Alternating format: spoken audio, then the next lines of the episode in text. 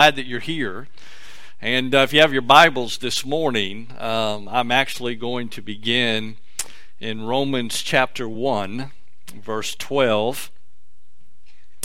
Um, actually, Romans chapter 1, verse 21 um, is where I will kind of start. We will be in Colossians chapter number 2 for the most part, but I am going to start in Romans chapter 1, verse 21 through verse 22. Francis Schaeffer wrote this, and I thought it was interesting what he wrote. Especially as we come to this portion of Colossians chapter number 2, Francis Schaeffer wrote, Man cannot begin with himself and arrive at ultimate reality. Man cannot begin with himself and arrive at ultimate reality. And what truth there is to that. Paul himself, writing to the church at Rome, wrote something very similar in this letter. And in Romans chapter 1, beginning in verse 21, I want you to notice what he wrote. He said, For even though they knew God, they did not honor him as God or give thanks. But they became futile in their speculations, and their foolish heart was darkened. And then notice what he says next professing to be wise, they became what? Fools. You know, the psalmist even wrote, The fool has said in his heart, There is no God. You know what's interesting? You go out on the internet. I know none of y'all go to the internet, do you? How many of y'all use Google. Ah, you bunch. Okay. Whether you sh- you know whether you raise your hand like I do, okay, or not, God already knows that you use Google and Bing and Duck and all of those other ones. And how many of you, okay, go out to Google just knowing that Google is going to tell you the truth? Here's an interesting here's an interesting search to put in. Is Jesus Christ real? Just put that in across the platforms. What is interesting is what it returns. I mean, you find it from one end of the spectrum all the way to the other. Matter of fact, all the way from no, he never existed, there's no secular evidence for him at all, all the way to the truth that we have in the gospel of who Jesus Christ is. And it's, it, it goes across that spectrum. Isn't it interesting what Paul wrote here in Romans chapter 1? Even though they knew God, they did not honor him as God or give thanks.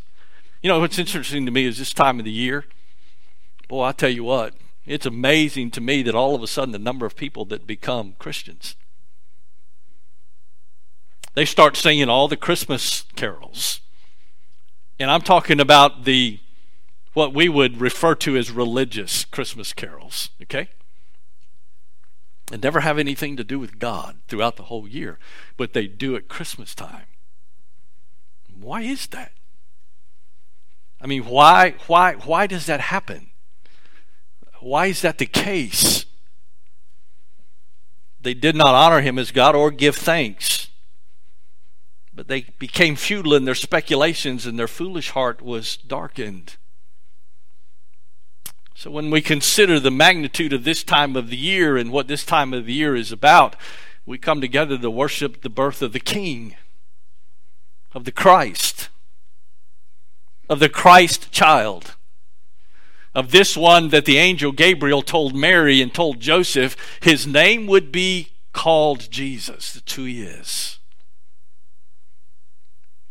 The one that we gather here in this place to worship and to honor week after week. But let me ask you a question today. As you think about this year and consider this time of the year, what does it really mean to you?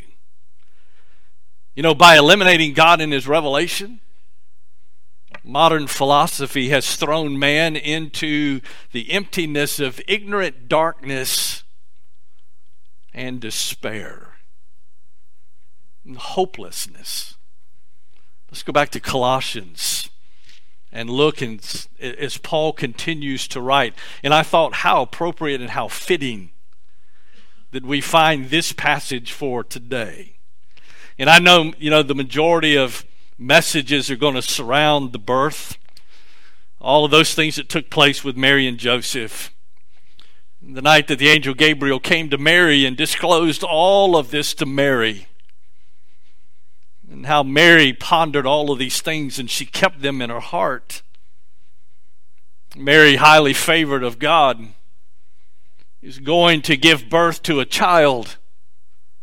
This infant that would be born in the city of Bethlehem, prophesied by Micah the prophet himself in Micah chapter 5 and verse number 2, that this child would be born in Bethlehem Ephratah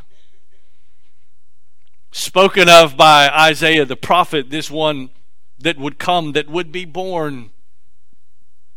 So Mary would give birth to this child. Then, of course, there was Joseph. The angel, as he appeared to Joseph as well, to begin to disclose to Joseph that it's okay with what's happening and taking place with Mary. Joseph coming to understand the significance, what was going to occur with Mary and all of this surrounding the very plan and the will of God Himself, of which you and I in this place, and as we come to this time of the year, we celebrate all of this as fact.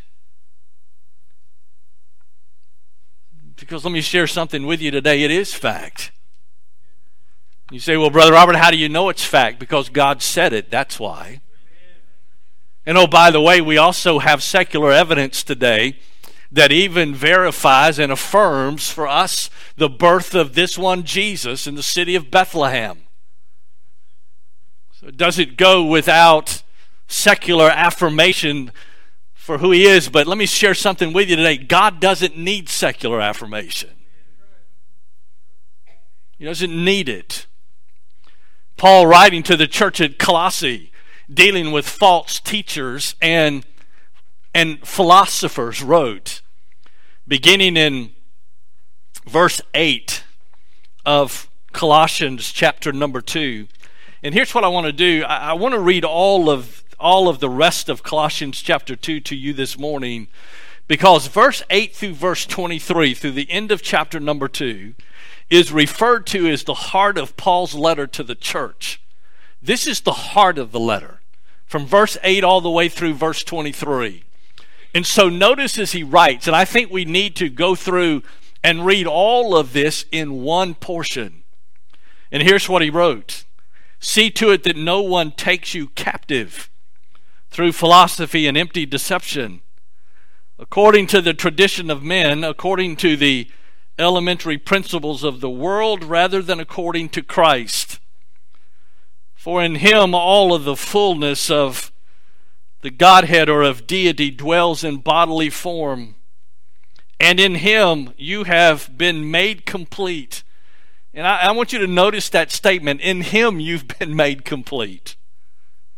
And he is the head over all rule and authority. And in him you were also circumcised with a circumcision made without hands, in the removal of the body of the flesh by the circumcision of Christ, having been buried with him in baptism, in which you were also raised up with him through faith in the working of God, who raised him from the dead. And oh, by the way, Paul wrote an entire chapter dealing with that subject in Romans chapter number 6. When you were dead in your transgressions and the uncircumcision of your flesh, he made you alive together with him, having forgiven us all our transgressions, having canceled out the certificate of debt consisting of decrees against us, which was hostile to us. And he has taken it out of the way, having nailed it to the cross.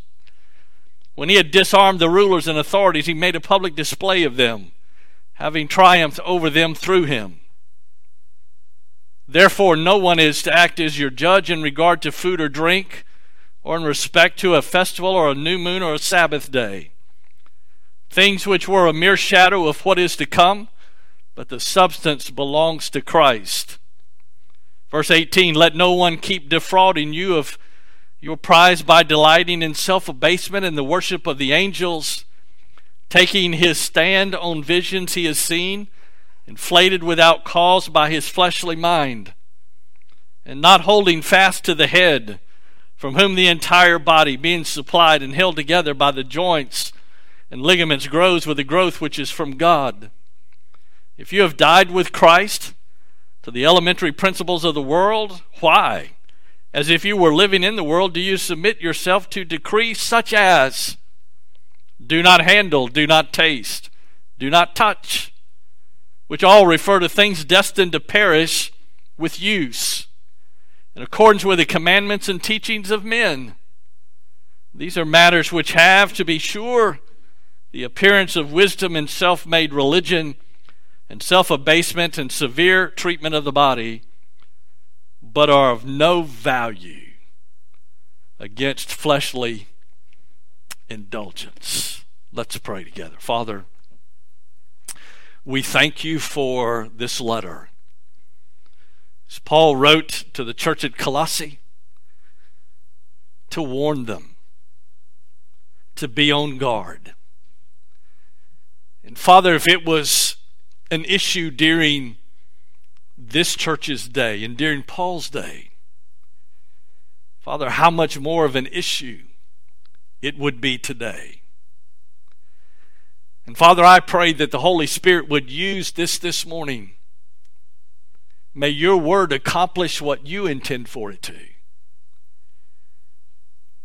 I pray that the Holy Spirit would go before us and prepare the way for us this morning. Father, speak to our hearts as only you can. Father, we give you the glory and the honor and the praise for it all. For it's in Jesus' name we pray and ask it. Amen. You see, the major false teaching that was taking place in Colossae was that Jesus Christ was neither God nor the source of all truth. And that was what they were being confronted with. You know what's interesting to me today is we've got access to more knowledge than we have ever had in the history of mankind. Matter of fact, it's at our fingertips. I mean, I can remember the day when I was younger, okay? When I was starting out in my career and and I'm one of those computer guys. I'm one of those techie guys, okay? And and matter of fact, I love technology. I love computers. I, I love to watch them as they interact with each other. I love software. I love all of those things, okay? And some of y'all are shaking your head going, now we know what's wrong with you, okay? Because you like all of that stuff. But one of the things that, that I think about is in the days that I was starting out, how many of y'all know what key punch cards are? Anybody? How many of you have no idea what a key punch card is? You know those those cards that are about that long, okay? They're about that wide. And this key punch machine goes through and it punches all of these little chits out of them. You remember those? Huh? I wish I had a nickel for every one of those cards that I'd ever key punched. Okay? Because the way we used to program and run programs through the machine was with these IBM key punch cards. I mean, boxes of them. Okay? Matter of fact, one program for us to run could take up three to five to six boxes with 500 cards per box just to get a report out of the machine. You key punched every bit of that. You set at that IBM key punch, and guess what? No, by the way, at 3:30 in the morning, if something didn't run right, one of the cards was not just correct, they'd call you on the phone and say, "What do you want us to do with it?" Go back there and key punch a new card and stick in there. Technology then was still limited. And my dear friend, what amazes me today, we have access to more. You listen, your cell phone that you have in your hand, okay? You've got more power on that cell phone, more storage on that cell phone than when I worked during the days of the Honeywell 6000 and the 6600, and we had 451 disc packs that contained 200,000 little links in each one of these disc packs that had these sleeves that went down and had 12 inch platters in them, and only one of them would hold maybe, maybe, um, one one thousandth of what you can hold on your phone. And the processing power of your phone, okay, today is just unheard of. But why is it that it seems like the more we think that we achieve in knowledge today that we move further away from God. I will tell you why. It's exactly what Paul is talking about here. Look back at verse number 8. See to it that no one takes you captive through philosophy and empty deception. It's interesting that he uses kind of a, a soldier, an army, a war type illustration here because what he's saying is see to it that no one carries you off as the spoil of war. Can it happen? Well, I mean, look at all of, all the information that we have access to today when it comes to who Jesus Christ is. There, there, is, there, there is such a varied amount of information out there. And what's amazing to me is those today who say, well, you know, they got a point there. Maybe, maybe there's maybe there's not enough evidence out there as to who yeah, maybe he is just this man named Jesus. Yeah, maybe he was a baby born in Bethlehem. But is he really, in fact, God in the flesh? That's the issue. Is he God in the flesh? You see, Paul begins with a contrast between the deficiency of philosophy and the sufficiency of Christ. Is Jesus Christ all sufficient? He is. Is philosophy deficient? It is. Philosophy comes as that desire to, to have wisdom and to know more wisdom and to have wisdom as a part of our life. But you have to be careful with this wisdom as well. There's a worldly wisdom and then there's a godly wisdom.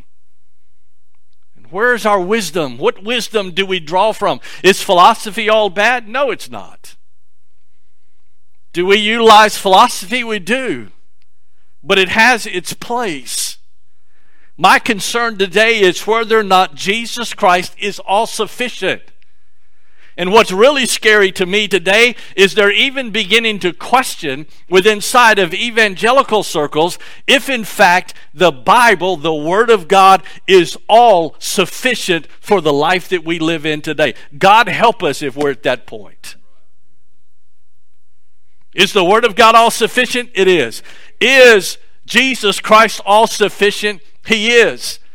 But Paul goes on to say, so See to it that no one takes you captive through philosophy and empty deception, according to the tradition of men. And that's a statement within itself. Just because something is handed down from the tradition of men does not make it true. Where do we draw our truth from? That's, that's the question that we need to understand and arrive at today. Take your Bibles and turn with me to Acts chapter 20. Acts chapter 20.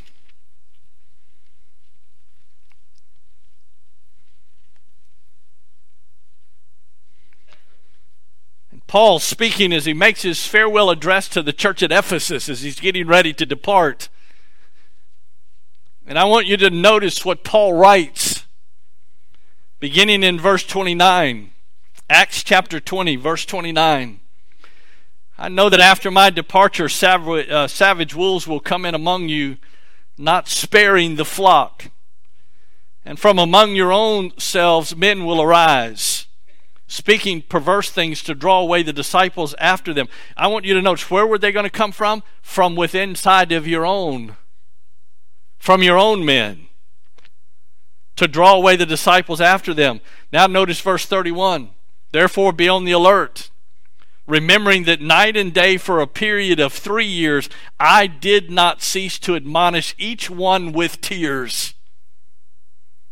And now I commend you to God and to the word of his grace, which is able to build you up and give you the inheritance among all of those who are sanctified.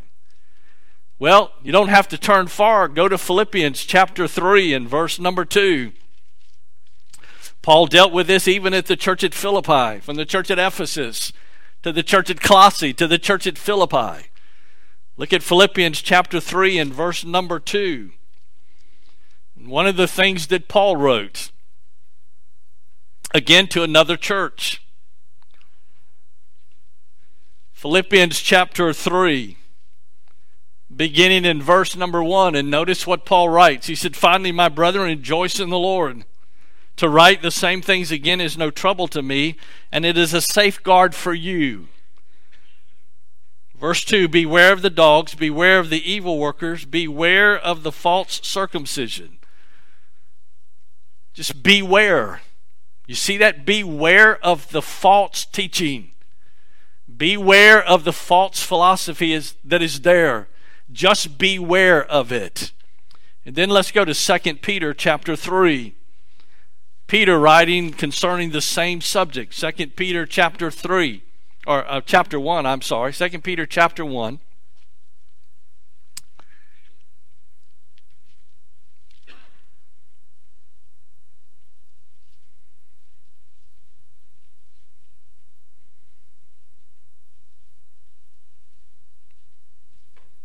Second Peter chapter I'm sorry, Second Peter chapter 3 and verse 1.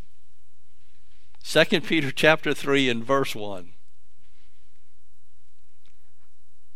This is now, beloved, the second letter I'm writing to you in which I am stirring up your sincere mind by way of reminder that you should remember the word spoken beforehand by the holy prophets and the commandment of the Lord and Savior spoken by your apostles.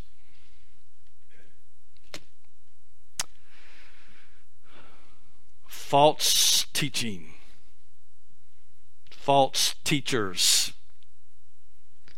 vain or empty philosophy. Philosophy that moves you away from the things of God to the things of the world. Is there a push today? Is there a fight today? There is. There's more being written today concerning the subject of Jesus Christ. And are you ready for this? And his deity and who he is. Because I will tell you this this morning if you can get any doubt that Jesus Christ is not God in the flesh, then what do you have? that emptiness, that, that empty philosophy that comes from the world. You know, just because people have believed something and handed it down through the years does not make it true. The Apostle Paul wrote about this very subject in his letter to the church at Corinth, where he said, For the word of the cross is foolishness to those who are perishing. But to us who are being saved, it is the power of God. It's foolishness to the world. For it is written, I will destroy the wisdom of the wise, and the cleverness of the clever I will set aside. Where's the wise man? Where's the scribe? Where is the debater of this age? Has not God made foolish the wisdom of the world? It's amazing to me. I was sharing this earlier this morning it's interesting to me. Anybody heard of this thing called dark energy? How many have heard of dark energy? Okay. If you have not heard of it, that is in astrophysics it's, it's interesting to, to, to read about this. One of the things that the science community is, is beginning to write about is a lot of the data that is coming back from the Hubble telescope, they're beginning to notice that based on the scientific models that they used to hold to, that the that the universe, the galaxies, seem to be expanding at a faster rate than what they thought they were. And as compared to dark energy, they're saying this about it. They're saying it doesn't make sense to us. There must be something else involved in the process that's causing this to occur because we can't explain it scientifically. My dear friend, you can explain it scientifically. There's only one way you're going to explain it, and that's by God Himself. Be on guard against philosophy. Be on guard against that deceit that comes from the world to draw you away from the things of God. We need to be careful today and understand that the Word of God is all sufficient. Jesus Christ is all sufficient. What else do you need? We come back to verse 9 of Colossians chapter 2.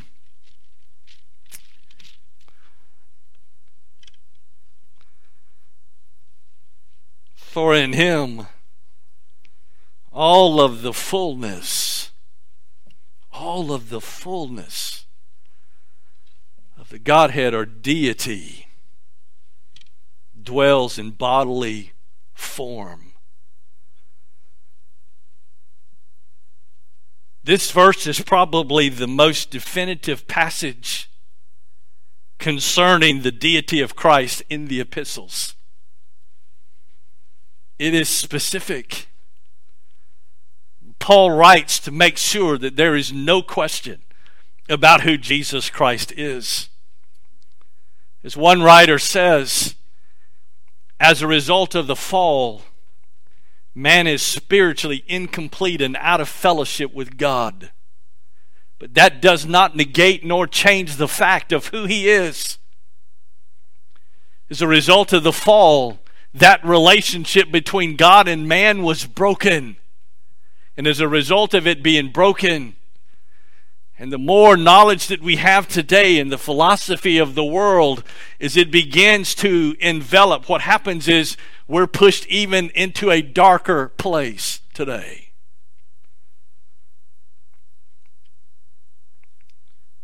Verse 10 of chapter 2 And in him you've been made complete. In who? Him. Who's the him? The antecedent of the pronoun him there is Jesus Christ. In him you've been made complete. And he is the head over all rule and authority. It doesn't get any plainer than that. It's who he is. It's not for us. It's not for us to determine. And let me just share this with you this morning it really doesn't make any difference what you believe about him. It does not change the fact of who he is. So, what happens? We're complete in him. How does that happen? Well, at salvation, a believer becomes a partaker of the divine nature of God and is complete. Peter wrote about that about the divine nature and the, and the promises of God Himself. And see, as a believer, we become a partaker of those divine promises. Let me share something we did this morning. I was not saved based upon emotion, I was not saved based upon feeling. I was saved based upon the very promise of God Himself. Understanding and realizing that I'm a sinner and before a holy God, I stand condemned. Matter of fact, I was condemned already. But in Jesus Christ, all is sufficient. In Jesus Christ, I stand complete today. And then believers are spiritually, uh, spiritually complete because they have fellowship with God through Jesus Christ. When I stand before the throne of God, when I come as the book of Hebrews writes, as I come with boldness or with confidence to the throne of grace, I don't come with inside of my own merit. And I'm going to tell you something, as I've considered this year and, and as I've gone and studied and just looked at all of the things surrounding the birth of Christ and, and just all of the, the world was changing at that point. The world was going through a significant change, and the world only a only a handful knew that it was coming and could see it. Those that were going to be a part of it. And imagine being Mary and Joseph at that moment in time and who Jesus Christ, this one that was going to be born, this one that would be all sufficient, that in him we would be complete today. My dear friend, listen to me. Our hearts ought to overflow with gratitude and thankfulness, just as Paul wrote to the church at Colossae. When we consider who we are in him, Paul said our heart ought to overflow with gratitude. Because if it were not for his birth and his death and his resurrection, my dear friend, you and I would have no hope today. Absolutely none. And what concerns me today is the number of people that are walking around with just this sense of hopelessness. And I may, let me share something with you. I was stunned this past week on some information that I received, listening to some things that are going on culturally. I knew it was there, but I did not realize that it was at the magnitude that it is. I have never seen a day when people are taking their lives at a greater and more alarming rate today than we have ever seen in the history of man. And we have access to more knowledge and information today, and it's sure not helping. Why? You will not, you listen, you will not find purpose. You will not find a sense of hope. You will not find a sense of contentment apart from that one that was born in the manger in Bethlehem. You'll not find it. I'll tell you why because there is none. You can you can try to hold on to all that the world has to offer you, but you're going to come up empty at the end. For the false teachers to maintain that those who were made complete in Christ still lacked anything is absolutely ridiculous. My dear friend, I will share something with you today. I don't lack anything. It's not about what the world has to offer or what the world has to give. It's all about Him. You know, we say Christmas, the reason for the season is Jesus Christ. The reason that we celebrate Christmas is Jesus Christ. My dear friend, it's more than just celebrating this time of the year with one called Jesus Christ. I have a question for you. Do you know him personally? Is this time of the year a special time for you? When you consider your own heart and life, do you know him? Do you know the one that was born in Bethlehem? Do you know the one that was born in the manger? Do you know the one that came to die for you? Do you understand and realize it is your sin that held him there on that cross?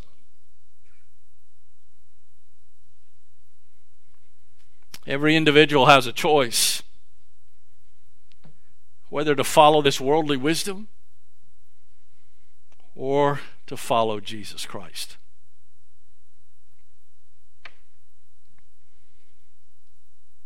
So Paul gave the true and lasting antidote to all false teaching. And here it is. And here's what Paul basically said in a summary statement All fullness is in Christ. And you have been made full in Him. That's what he's saying. All fullness is in Christ. And you've been made full in who? In Him. So I have a simple question to close the message this morning. Why then, why then would you ever need anything else? Why then would you ever need anything else but Him? Little babe born in a manger.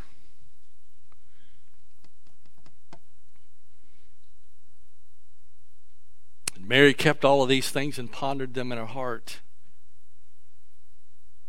You know, I can only imagine what it must have been like at the foot of the cross when Jesus was hanging there. Mary watching her own son suffer all the humiliation and the shame and the ridicule. And she was there at the foot of the cross. I've often wondered. I wonder what the angel told her before that day came. And then to see the empty tomb, and to see the resurrection. I don't know about you, but I'm longing for the day when I'll get to meet him face to face. This Christmas season, may it be a joyful, rejoicing time with a heart of gratitude. Why? Because we stand complete in him, as Paul said. Amen. Let's bow our heads together. Father, we thank you for your word. Father, it's truth.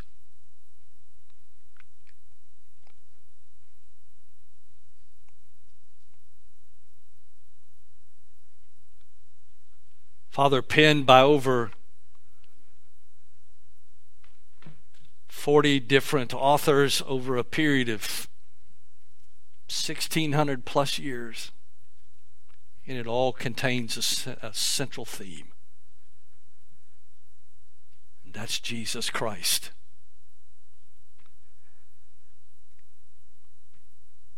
Father, how in the world could something to the academic minds of the world that we live in today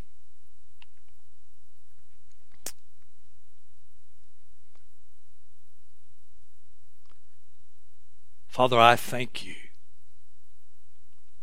that the wisdom of the world has been moved aside.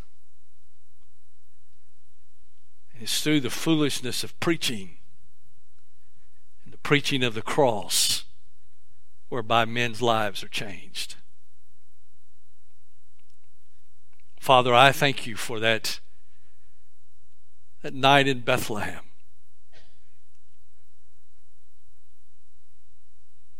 Father, when you took on flesh and dwelt among us.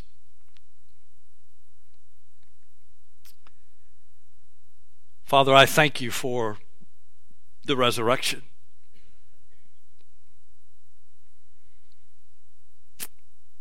If it would have been simply a birth, we would have no hope. If death would have been the end at the cross, we would have no hope.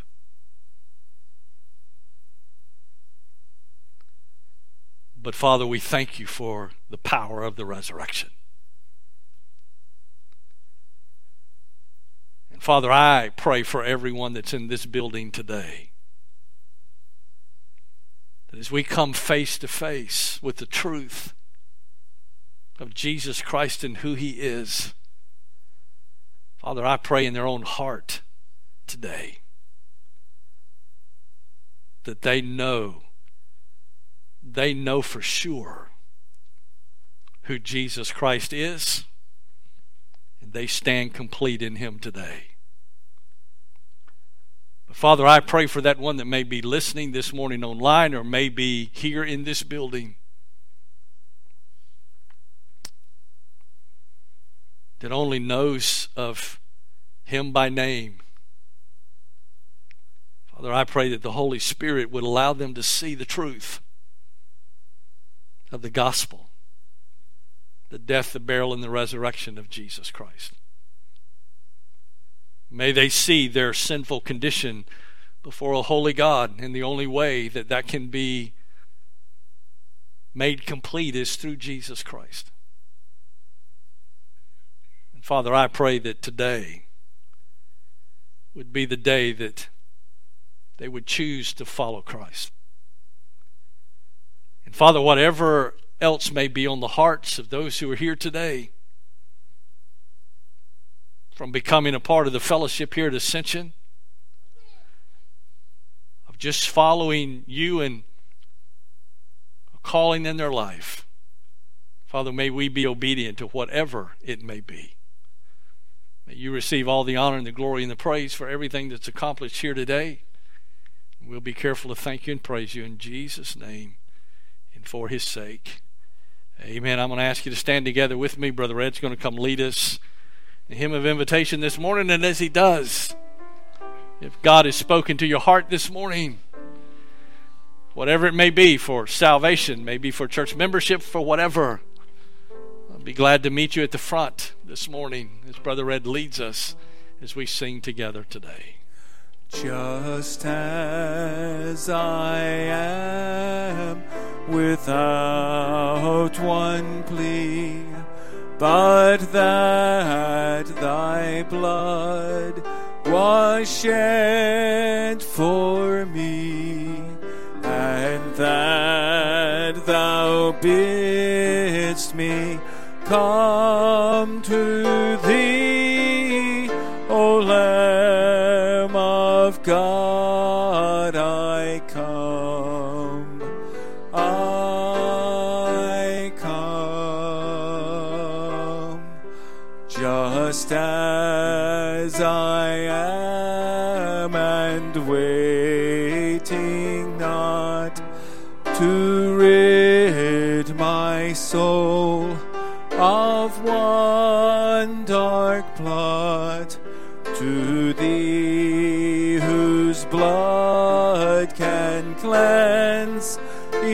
Spot o lamb of god i come i come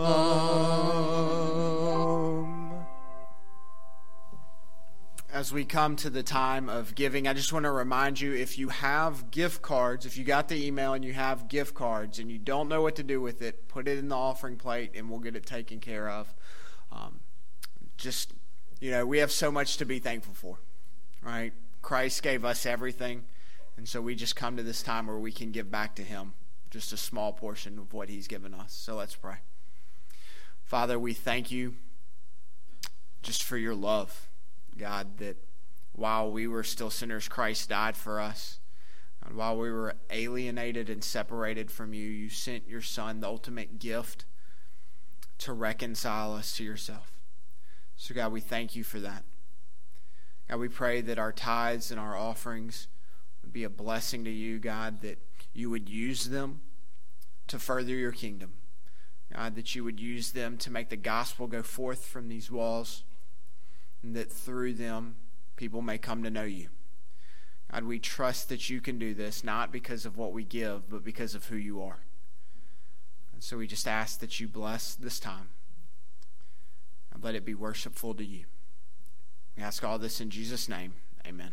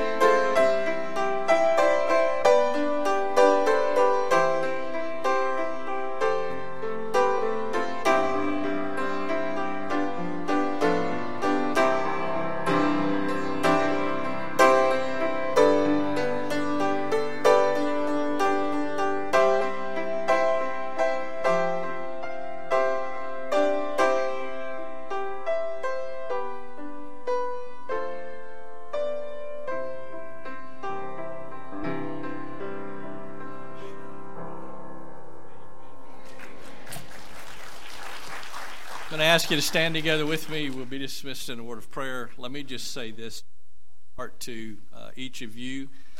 Um, I think I turned the switch back on. Can you hear me now? Okay. I just want to say from my heart to each of you who have uh, given, uh, we appreciate all the gift cards that have come in.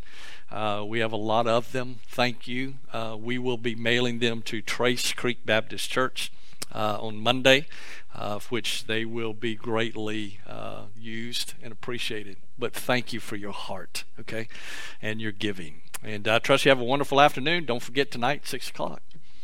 be a special time here as we celebrate together through singing and uh, through just a presentation of the gospel message in song. So I would encourage you to be back for that tonight. Let's bow our heads. We'll be dismissed in a word of prayer. Hope you have a wonderful week. All right? Wonderful week. Remembering what it's all about. Father, we thank you. We love you. Father, thank you for the privilege that we have just to serve you. Thank you for your great love for us. Dismiss us now with your love. May we share it with those that we come in contact with. May they see you in all that we do. We ask all this in Jesus' name and for his sake. Amen.